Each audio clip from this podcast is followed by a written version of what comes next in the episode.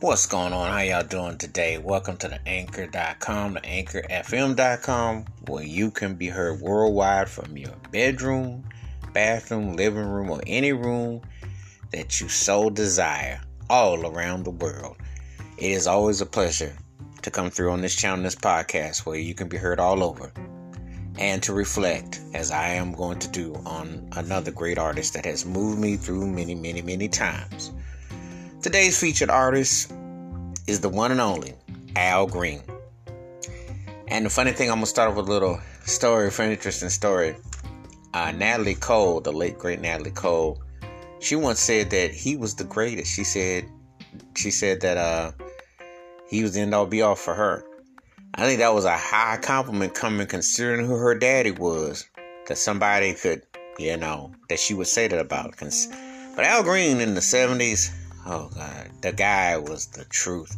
You know, when you think about soul, his face is right right there next to it. I mean, and talk about some songs that are timeless and soulful.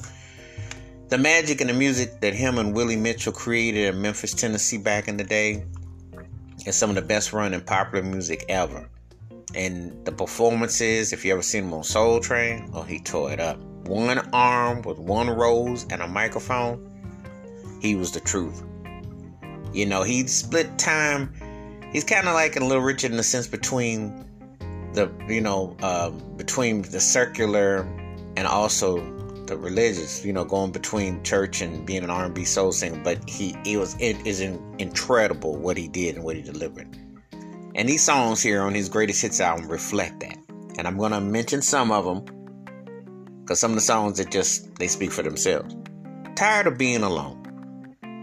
One of them songs that you could feel the blues, the agony, the defeat, but the way he wailed, you know, he just had a, he always had that in him and you could always feel it you know you know one of them songs that you just you just feel the movement there you know one of my favorite songs about a breakup but you still you know the vulnerability i'm still in love with you i mean when you hear that song tell me you don't melt when you hear that song that's how you break it down you know you can still get the call and response, still get the feeling, you know.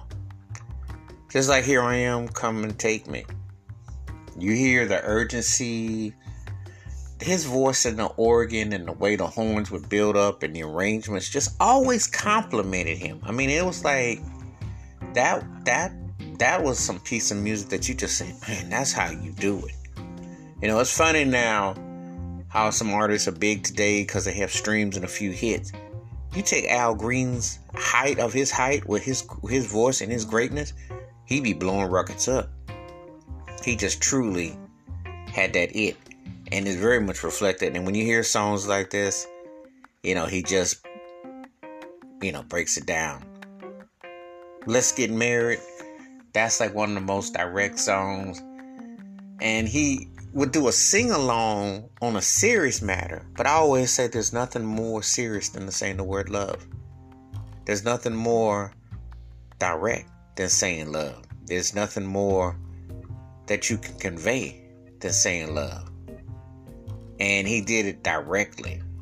You know, he was very precise with it, he was very forthright with it. And that's one of the things about when you hear his music, you know, there was no long await. How long is it going to take? It was very much straight to the point, but yet it was done tastefully, sensual, romantically, spiritually. He definitely had a way of doing it all in that context, in that order, and it worked. I mean, you hear him and you're thinking, and he just said it all the right ways. And he definitely made you feel at ease. You know, that's the mark of what great artists do and the versatility, but you just feel so much that's going on with that. So that's definitely that. Um Full of Fire was always one of my cuts. I always loved the the feel of it, the energy of it. You know, he had a way of of an energy and a happiness you know. And there's something about an Al Green song that just brings out a delight in you, makes you bop, makes you move a certain way. And that's one of them songs that you just hear and you go, yeah, it just feels so much energy. I love even the way it starts off with those. It's it's got such a running groove to it, and it has a a happen an element to it. You know, and you just hear the emotions and the the tone and the feeling. And like I said before, he didn't sound like nobody else. He just was like riding in a lane where you just felt the spirits of his music and um, you know the next time i'm to talk about um, i can't get next to you that was pretty rough on the blues side and you could feel the the way that song walks and then he he purrs out his heart that's like probably i would make the statement it's one of the best songs that james brown and the temptations didn't do together because if you could put James Brown with the Temptations to do a song, you put James Brown with Eddie Kendricks and singing that song together, you could imagine that. Or you could have like Bobby Womack singing. I mean, it's like one of those, those gut bucket songs. Gut bucket songs. Bill Withers, you could see someone singing that in a gut bucket way. You know. Or you could see James Ingram later singing or Barry White. It, it has such a strong whiskey feel, but it's a strong song. You Ought to Be With Me is a catchy, but it has a straight feeling song. It's like he he's like saying directly how he feels and it's conveyed like this is our time. And he did those kind of songs and you felt that kind of spirit in his music, you know. Now I'm gonna say the two probably his signature songs for last, and I'm gonna do them in order. Love and Happiness. when you hear this song, and not until uh, you get to Frankie Beverly Maze' Joy and Pain, when you have these two songs go together. But Love and Happiness, the way he just puts that message, the way he hits you. Just think about it. this was used to Menace II Society. You know, MC Eight was driving the car, cats, and they get ready to do that, to get ready to uh, jack that ride. Larenz Tate and um, and, and do in the movie. And I'm thinking, wow, how they use that. But love and happiness takes on many different meanings that something to make you do right, something to make you do wrong. That's the blues, that's the gospel, that's the R&B, that's the pop, all coming together as one gumbo. Ain't too many people can do it, put it down like Al Green could. He hit the pinpoint with that. You know, it's just that difference between love and happiness. And like how it all can come together, but how it can unfold. And uh, this is one of them songs that one of the best songs that Sly Stone never wrote. That's just like one of them songs of such direct eeriness and so ironic, but yet it just it speaks for itself. And the last song that I'm gonna mention is "Let's Stay Together." No matter how old you are, no matter where you are in the world, you hear this song it just hits directly to the heart and the soul. And it's so soulful, so strong, so meaning, so powerful. You sit there and you think to yourself, that's how you'd love life to be like. And that's how you'd want to imagine life is like. You know, you hear his material, you hear where he's coming from, you hear how he's putting it down.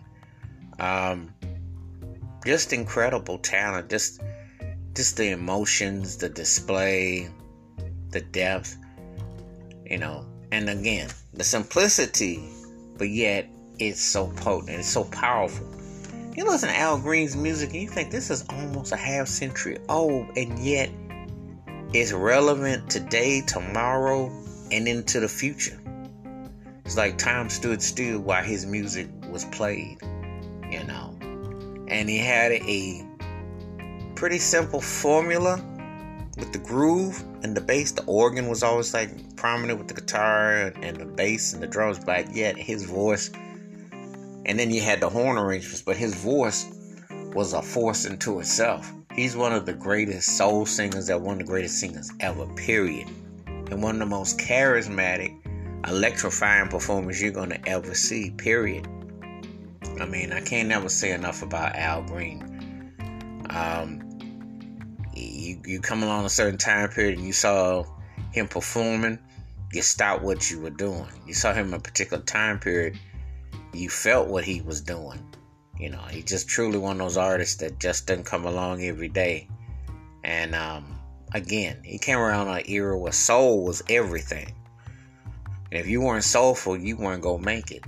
And he had a standard, and it has endured. And these songs are just the tip of the burger, but they are standard songs. They are classics and they still hit hard right now as we speak, and they're going to continue to hit hard because that voice, the presentation, the songwriting, etc., all came together, and you couldn't beat it. Incredible.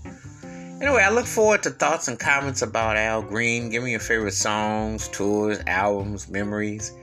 Um, it's always good to reflect and uh, and wishing everybody peace and safe and happiness out there in, the, in these trying times because Al Green definitely hit the spot. And as I always like to say, the music might be older, but there's always something new to hear that you can find another gem that you didn't know that till you arrive. So till next time, peace and the best. Take care of yourself. Watch out.